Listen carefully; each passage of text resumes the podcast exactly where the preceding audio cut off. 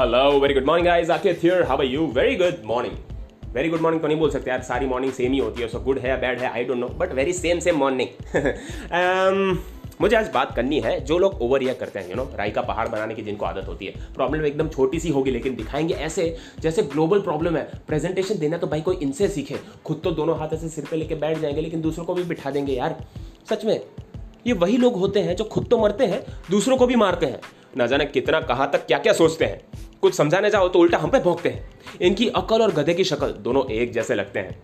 यार लॉजिकल बात करो तो बात बात पे भड़कते हैं। इनकी बात ना मानो तो हमें सिखाते हैं। गलत बात कर रहे होंगे, फिर भी हमें गलत दिखाते हैं। ये कुछ नहीं है, बस हम अभी बच्चे हैं। इसलिए ये अपनी उम्र का फ़ायदा उठाते हैं। इनको पता है, हम उनसे छोटे हैं, इसलिए बोल नहीं सकते।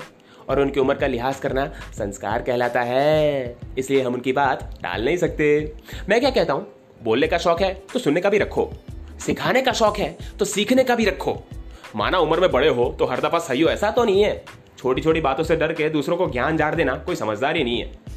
बात की गहराई को जानना नहीं है, बस इधर उधर से सुन के गदर मचा देना। ये कोई बहादुरी तो नहीं है। सो मैं बोल रहा हूँ कि भाई सोचो, समझो और रिएक्ट करो। ना समझ आए तो टाइम लो जानने का, पर ऐसे ही किसी से इंटरैक्ट मत करो। क्योंकि ये हाफ़ नॉलेज वाला इंटरेक्शन दे देता है सामने वाले को टेंशन अगर बीमार नहीं है, फिर भी हो जाएगा। और ले लेगा ना चाहकर भी डॉक्टर की attention have a good day